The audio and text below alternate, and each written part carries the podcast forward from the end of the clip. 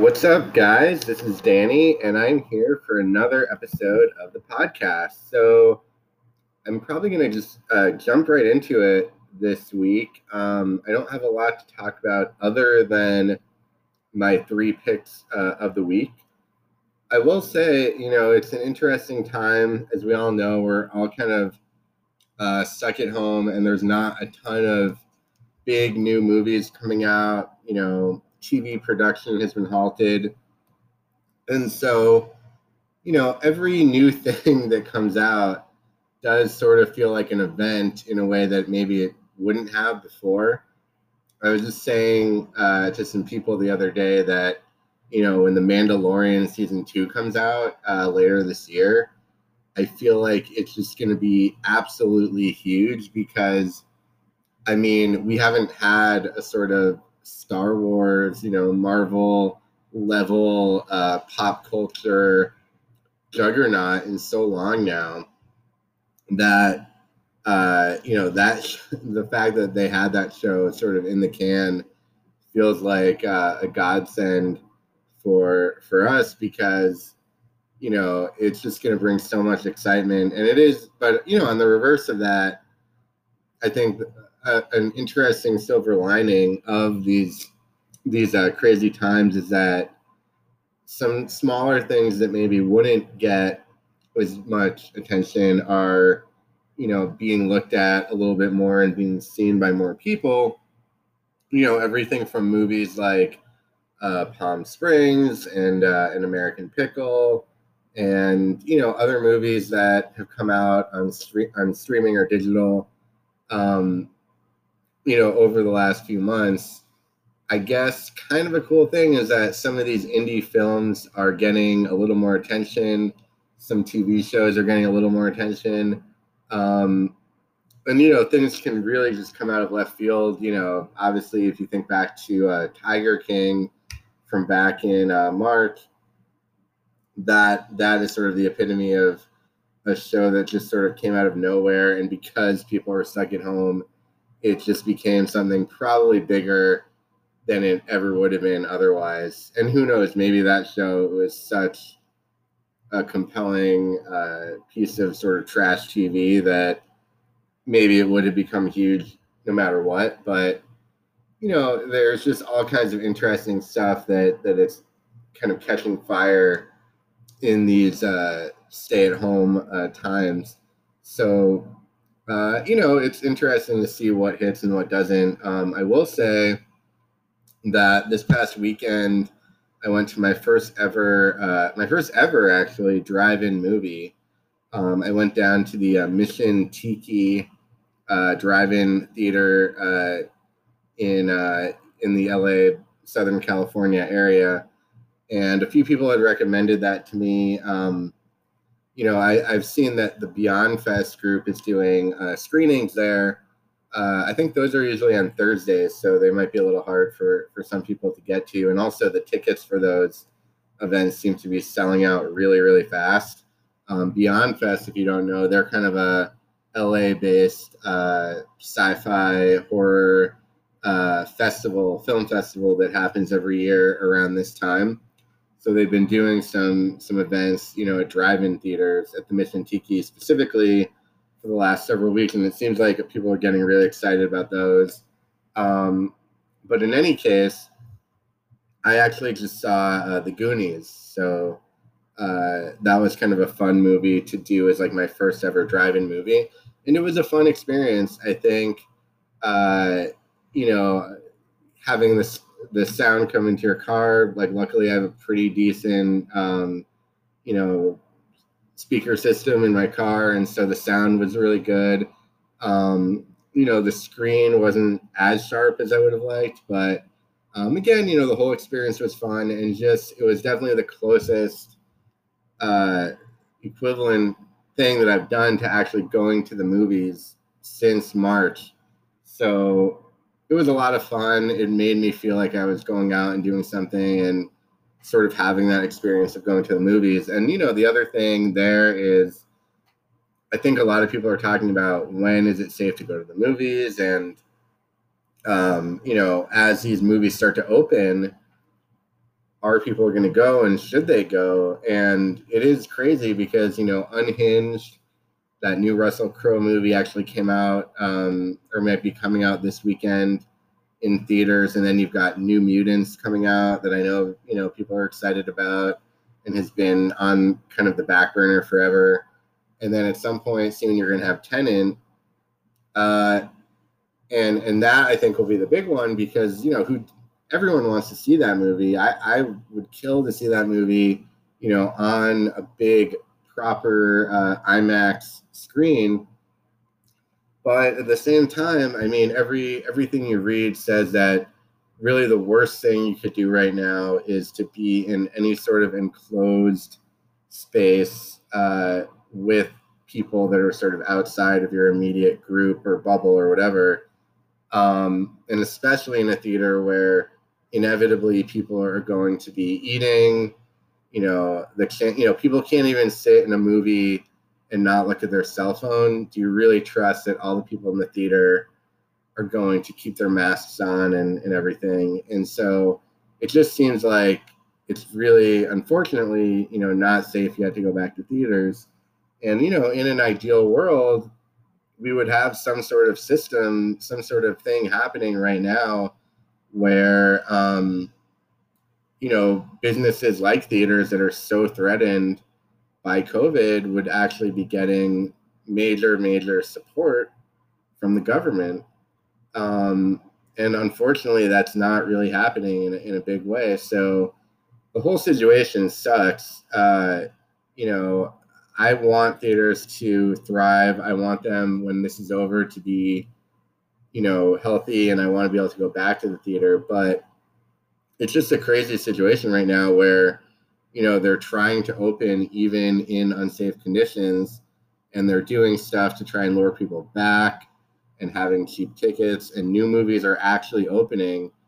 And it's just crazy because it feels like we're all contributing, you know, it's just self destructive basically. Like, if everyone wants theaters to open, fully and be back in real business all the interested parties whether it's the theaters the studios um, you know and the fans we should all our what's in our, all of our interests is to not go to the theater to help curb the spread of the virus so that soon sooner rather than later we can all actually feel safe going to the theaters and get back to some semblance of normalcy. So, you know, I think it's just a really tough situation right now. And I get that theaters are sort of in this desperate place.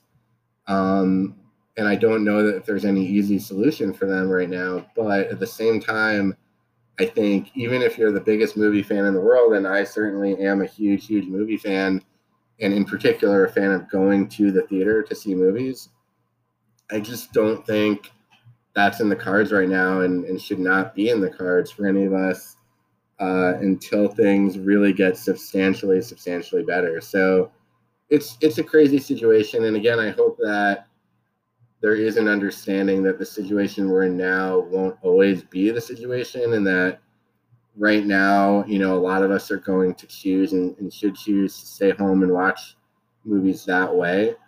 But I also hope that when it truly is safe, that we do support the theaters and we do go back and we do um, still recognize the value of seeing movies in theaters because it would be, I think, a big shame if that went away permanently.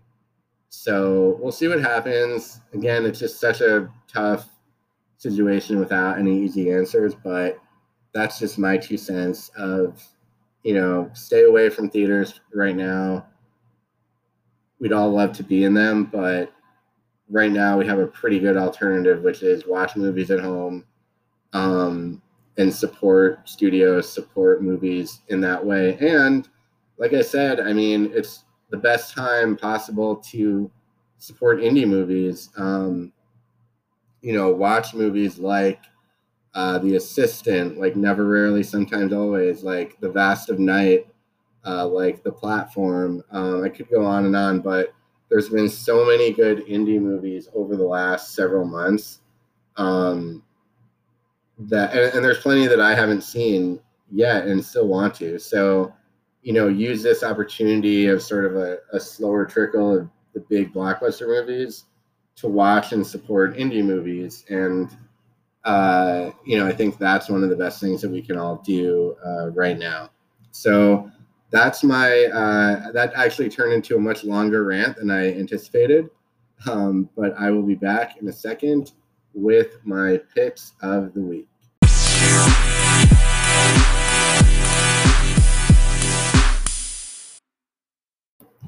All right. So, you know, I'm going to start this week. My first pick is going to be, again, a pretty, pretty obvious one for this week. You know, I'm, I'm guessing a lot of you guys have watched this um, over the last week or so. Uh, and this is a, a new TV show, a show that I've been highly anticipating for quite a while now, since I first heard about it earlier in the year. Um, and the show is Lovecraft Country which had its first episode uh, this past Sunday on HBO and HBO Max. Um, and man, this was something I had been looking forward to for a long time now. Um, and, and uh, you know, it, it 100% lived up to the hype, I would say. Um, I mean, I think what was cool about this show was that they kept a lot of it very close to the vest it was very mysterious in terms of what the show would actually be and i thought that was cool and it was actually it actually headed in some directions that i definitely was not anticipating at all because you know i went into it with very little idea of what to expect. I think you know based on the marketing what i what i sort of anticipated was really just some kind of take on hp lovecraft uh, that that sort of examined Lovecraft in the context of you know racism in America, which which is fascinating because as you might know, you know Lovecraft is is one of the most influential horror and sci-fi writers ever.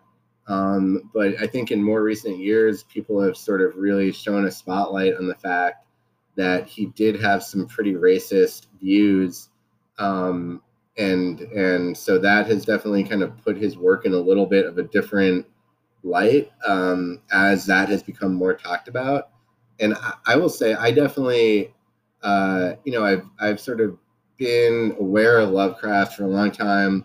I'd actually never read anything that he actually that he wrote um, until the last, I would say, several years. I think uh, I'm trying to remember exactly when this was, but at one point there was some major talk about uh, Guillermo del Toro doing a big movie adaptation of uh, In the Mountains of Madness from H.P. Lovecraft.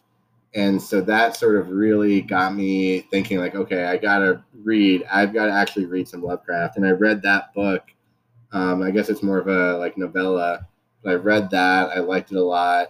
And then I, you know, over the last couple years, I've read you know more of his stories and, and things like that and i got into some of the cthulhu uh, you know stories and i always thought they were cool like sort of from afar and i love that whole like mythology and i re- had read and seen a lot of things that were influenced by lovecraft since there's so much influence by him and especially in the last i don't know 10 15 years i feel like just everywhere you see you know movies tv comic books video games uh, that have been very highly influenced by Lovecraft. Um, so you, it's unavoidable if you're into pop culture. And I mean, the basic concepts and, and uh, mythos of Lovecraft are so cool and so um, you know they they capture your imagination so much. I think you know basically this idea. You know, I think what's central to Lovecraft is this idea, this sort of unknowable horror, you know, that that somewhere out there beyond what we can see in our everyday life, there there's lurking in the shadows, you know, these otherworldly creatures and monsters and gods that if you even were to see them, they would be so horrifying that they would drive you insane. And so there's kind of this, uh, you know, there's this thing of like existential horror that comes with Lovecraft, and it, and it deals as much not just with there being these monsters, but also with the psychological effects that those monsters, that the existence of those monsters would have you know, on a person. And a lot of his work deals with madness and with, you know, losing your grip on reality. And I think that kind of idea, especially right now, at a time when, you know, people have these alternate versions of reality and question science and question truth, you know, that kind of idea is especially powerful. Um, which is also crazy because you know, uh, right at a moment when Lovecraft should be just more omnipresent than ever, there's also this sort of uh, darker side to the person, the author, that again, he did have these racist views and um, he published some things that were and said some things that were clearly kind of, uh, you know, racist in nature. And that that does put his work in a little bit of a different light um, so, with all that being said, I mean, one thing that immediately was clear in watching Lovecraft Country was that uh, this show is dealing with that contradiction head on, which I thought was so cool. I mean, in a weird way, it kind of gave me chills the way that the show came out of the gate dealing with that with that inherent contradiction and you know having its main character be a black man who was into sci-fi and fantasy you know at an in an era in particular you know the show takes place in the 50s when you know there was no representation in sort of genre fiction and even today it's it's still a big problem that there's not enough minority representation in sci-fi and fantasy. Um, but especially then not only was there no representation, but something they deal with in the opening of the show is that you know the characters reading a reading basically John Carter from Mars, um, and it's sort of pointed out to him by someone else that you know the, this hero that you're so into is a con, is you know the whole backstory is he's a Confederate soldier, um, and that wasn't like a knock against the character at the time. That was just part of his character. And it's so fascinating of of how the show talks about that. And I, I, forget the exact line but there was some amazing line about you know where the main character says something about how we have to kind of reconcile with that in, in the stories that we love and that no story is is perfect but it's all about kind of what we take from it and what we you know what it what value it adds to our lives. And and there was some really good discussion about that in the pilot. So yeah i mean right out of the gate the show kind of dealt with these very complicated issues and i thought a, a very powerful way and i'll just step back for a moment um, talk a little bit about the show um, again i don't really want to give too much away um, if you haven't seen it but basically so far, what we know from the pilot is there's a character uh, uh, named Atticus Freeman, who's the main character. Just looking on IMDb here to refresh my memory of some of the, the character names, but he is a guy who he's going back to his uh, uh, hometown to uh, find out what happened to his dad. His dad has has gone missing, and he ends up kind of on this quest to figure out what happened to his dad. And it sort of leads him to basically, you know, Lovecraft country, um, which, you know, if you know Lovecraft, a lot of his uh, stories are set in, in Massachusetts, specifically in a fictional town, uh, Arkham, Massachusetts, the same Arkham you that you know that inspired things like uh, Arkham Asylum and Batman and all that kind of stuff. Um, and so basically, the character kind of ends up on this road trip through America to find his dad and, and see what happened to him. And he's joined by uh, his uncle, George, who's played by Courtney B. Vance. The main character, by the way, uh, Atticus, is played by an actor, Jonathan Majors, who's great on the show. And then Courtney B. Vance plays his uncle, who, interestingly, uh, is is a guy who the, the character in the show of Uncle George, he um, is is an author of one of these guidebooks that you might have seen in the movie Green Book, for example. Um, that was a real thing at the time, which was guidebooks that sort of gave African Americans uh, insight into if they were ever to travel across the country, like what were places, whether it's you know hotels or or restaurants, diners, whatever, that were safe for them to go to as African Americans. Um, and so he's the author of this guidebook. And so that obviously comes in handy on the road trip. But it also, again, just adds this other layer to the story of, you know, all the dangers that would be inherent to an African American person during this time. And again, it just so brilliantly plays to this theme of, you know, there's the dangers you can see and there's the dangers that you can't see. And there's the way that people are outwardly, there's the way that people are privately. Um, and then you sort of add to that, you know, Lovecraftian monsters, and you get just such a perfect mix and perfect storm of, of uh, storytelling. And then, kind of, I'll just mention the third main character that we are introduced to in the pilot is uh, a woman named Leti, who is sort of, uh, you know, a friend of, of the main character to start. And obviously, you know, there could be some some romance brewing there. Um, but she kind of goes along with them on this journey um, for various reasons. Um, and she's just a great character from the start. She's kind of this very uh, vibrant, kind of, um, you know, outspoken personality. Which you know, she's in in that time as an African American woman, she wasn't supposed to be that, um, but she just sort of doesn't care, and and she's played by uh, an actress, uh, Jurnee Smollett.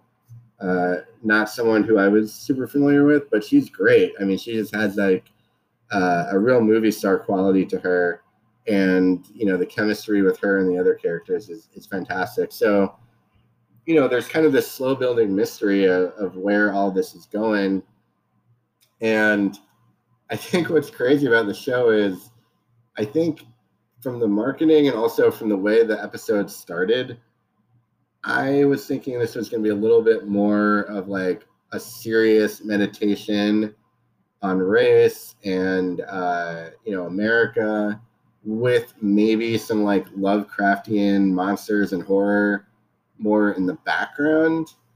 Um, clearly, that is not going to be the case. And I, again, I don't want to spoil anything, but the show does uh, it's way more sci-fi and horror than I thought it would be, and it's way more just in your face about it, which is awesome. I mean, this show, I mean, just, this is just a pilot episode we're talking about, but it did not skimp at all on the monsters. It did not skimp at all on, you know, the action.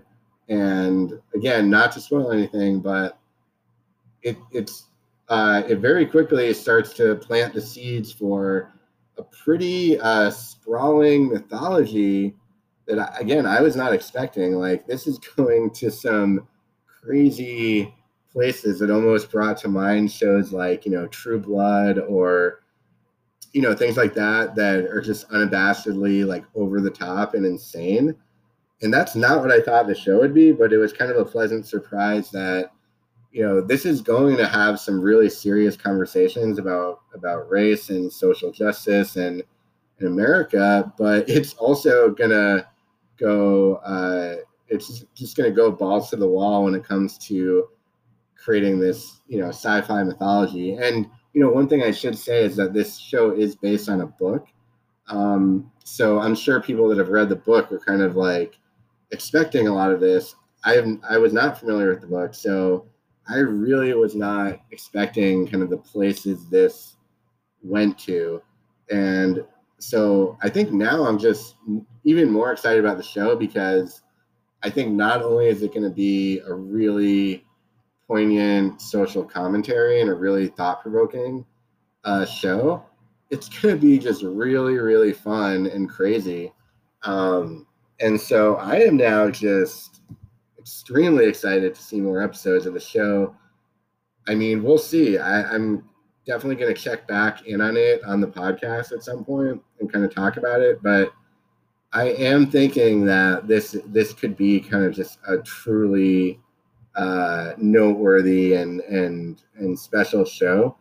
Um, and definitely filling a void. I mean, you know, uh, this feels like it could be that big event show to sort of complement HBO shows like Game of Thrones or Westworld or um, you know some others that we've seen in the past. This feels like maybe that next big must-watch week-to-week show in that vein. So you know maybe some of you guys missed it. Maybe some of you guys uh, weren't sure if this was for you. I would say you've got to see the show if you at all love like just sci-fi horror. Um, then definitely watch it. If you if you don't like those things, I would say still watch it because it's got some of the most interesting social commentary that I've seen and and so relevant to a time where I think we're grappling with kind of a you know, we want to hold our favorite artists accountable for their their problematic views but we also can't just discount some of the important work that they've done and influential work they've done. And this feels like one of the first pieces of art to like really grapple with that in a way that feels so relevant and so timely and so important. So again um, i'm totally nerding out for this show. Highly recommend you watch it. It's on sunday nights um, and man i can't wait to keep talking about about this one so that is lovecraft country and uh, since i talked about that for a while i'll take a quick pause and then be back with my second uh, pick of the week.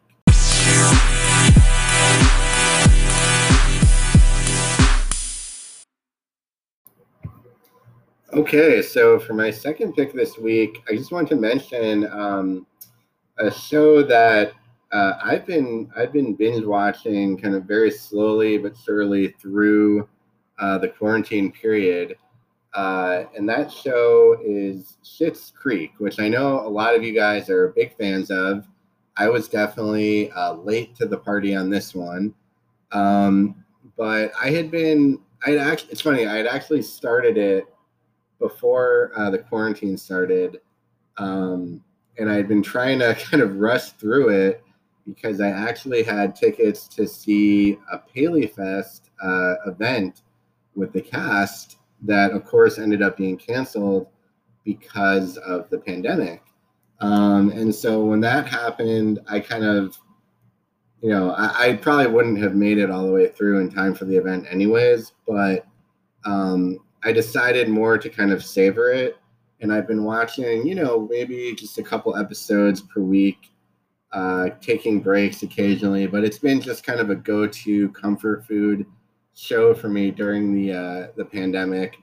Um, I will say, I watched a, a long time ago. I watched the first episode, and I was curious about the show. I love uh, Eugene Levy. I talked about this a bit in the um, Emmy the Emmy episode a few episodes back, but you know, I'm such a fan of Eugene Levy and Catherine O'Hara from their work in the Christopher Guest movies that I was definitely intrigued by the show. Um, and so I, I, tried watching it and I just didn't really get into it in those first few episodes, to be honest. And, you know, I, I, I, uh, I think I'm very aware that with comedies, oftentimes they don't hit their groove until, you know, sometimes not even until the second season. Um, and I think with Schitt's Creek, it actually happens a lot sooner than that. I think about midway through season one, it starts to get really funny and just really good. Um, so if you've had the issue, uh, you know, with the show of maybe trying it and not fully getting into it, I would urge you to stick with it for a little bit. It's definitely worth the payoff. It's it's um, you know a really funny show with just great characters um, the premise, if you don't know, it's basically about this family, a little bit like Arrested Development, I guess, but kind of this this very wealthy um, family that uh, has this huge setback. Their business sort of crashes, and they lose all their money. And so all of a sudden, they're forced out of their mansion. Uh, they have to sell all their possessions or get rid of all their possessions. Um, and the one thing that they have is sort of uh, a stake in this small town called Schitt's Creek that really is kind of this, this crappy uh, small town. But they end up moving there and living in like this crappy motel in the town. Um, they're all bunched together in in like these adjoining rooms, and you know it's basically Eugene Levy and Catherine O'Hara are the two uh, are like the patriarch and matriarch of the family and then they've got two sort of adult kids. Um, you know, the son the son is played by Daniel Levy, who's Eugene Levy's real life son, with, which is really fun. Um, and then they have a daughter as well. I keep forgetting the name of this actress. Um, she's super funny.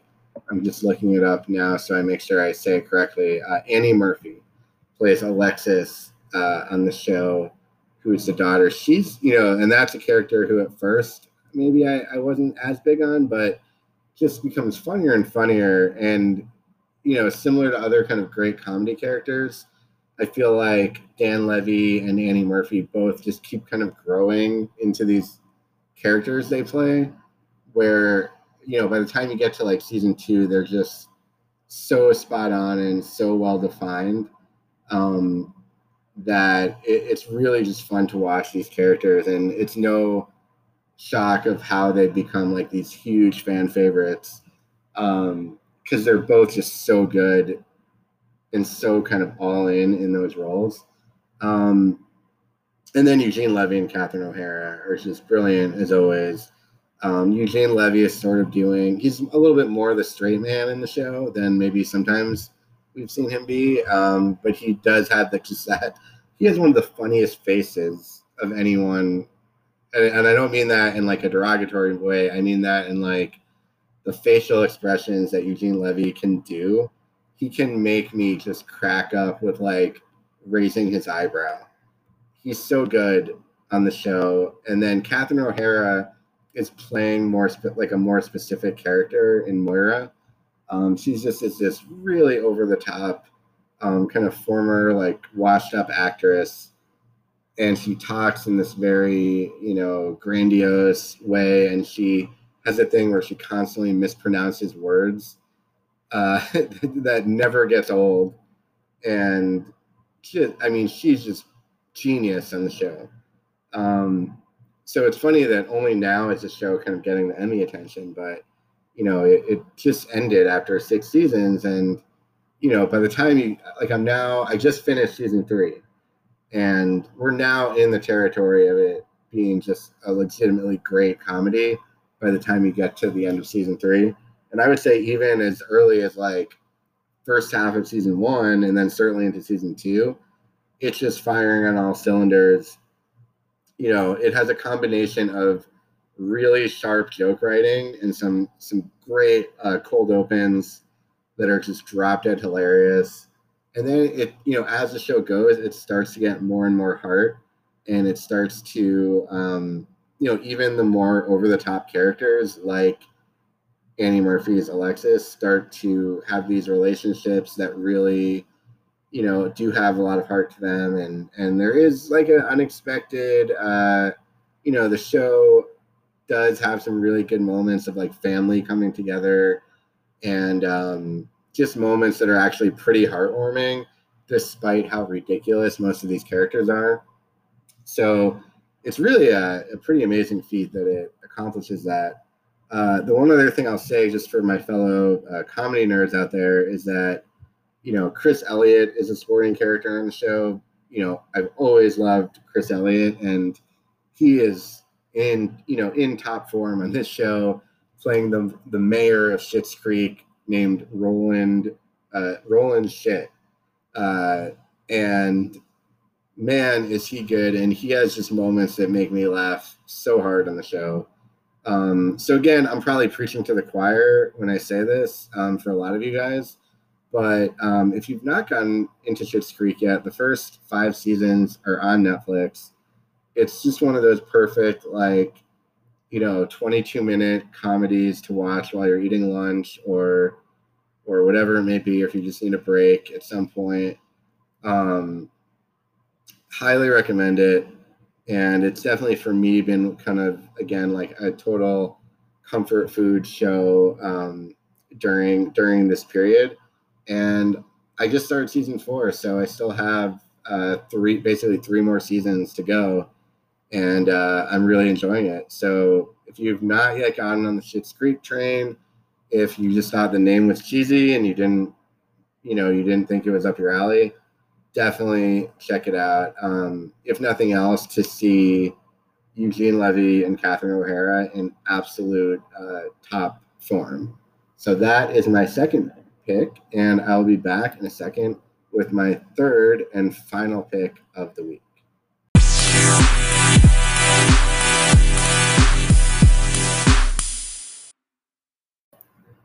All right. So for my third and final pick of uh, this week, I'm going to go into some kind of deep uh, nerd territory here. So I apologize to anyone who is listening who uh, just wants to just shut it off right now because I'm going to get into some real nerdy stuff right now. Um, well, we'll see. Maybe not that nerdy, but um, I so one of my favorite movies ever since I was, you know, like a uh, in like middle school or so has been Blade Runner. Um, and I know, you know, that's just a huge movie for so many people. Um, just one of the most groundbreaking, influential movies ever. Maybe, you know, arguably the greatest sci-fi movie ever. Certainly for me, it, it might be my favorite. Um, and it's just one of those movies that has always uh, sparked my imagination and, and and not just the story but the world of the movie i think is what's so cool about that movie um, you know the look of it the feel of it the vibe of that sort of neo-noir sci-fi cyberpunk uh, universe that ridley scott and and the rest of the the team behind the movie created has always just stuck with me it's it's the kind of world that i like to revisit whenever I can. Um, but one thing about Blade Runner is, you know, until recently, it's never really been like a franchise in any way. It's one of it's one of the probably the biggest, most you know, the the the properties out there that had the most fans, especially over the years. You think about all the fans that it accumulated.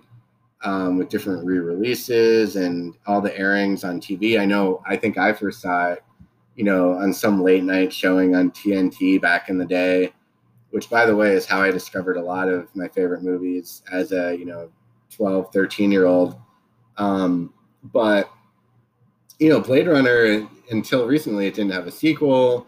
It didn't really have any spin offs. Um, there was a, a PC game uh, that came out in the 90s that actually, again, sorry, this is a tangent, but it the PC game recently was like restored and re-released. You can you can download that, and apparently they're also doing a remake, like a full remake of that game, uh, with updated graphics and everything that's coming out at some point next year. So keep an eye out for that. Um, but in any case, what I'm here to talk about is the Blade Runner comic book that has recently come out. Um, so so again you know, we got a few years ago the Blade Runner 2046 sequel.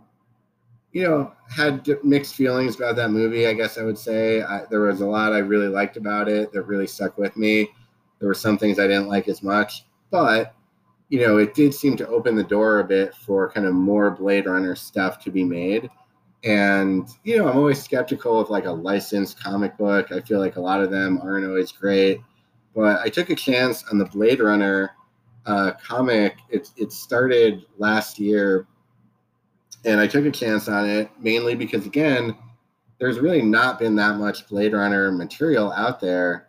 And it's one of those worlds that's so fascinating. You know, I was curious how they were going to expand on it and what new sort of uh, things they would add to that world and I was extra curious when I saw that Michael Green was was actually the co-writer of the comic, and Michael Green, um, you know, is a really good writer of movies, and he's done some other comics before, and he actually wrote the the recent Blade Runner 2046 movie. So, you know, he certainly is like a an authority on this world and a big name to get to write the comic. So you know, th- this seems like it was going to be very like kind of canonical and very respectful of what's come before.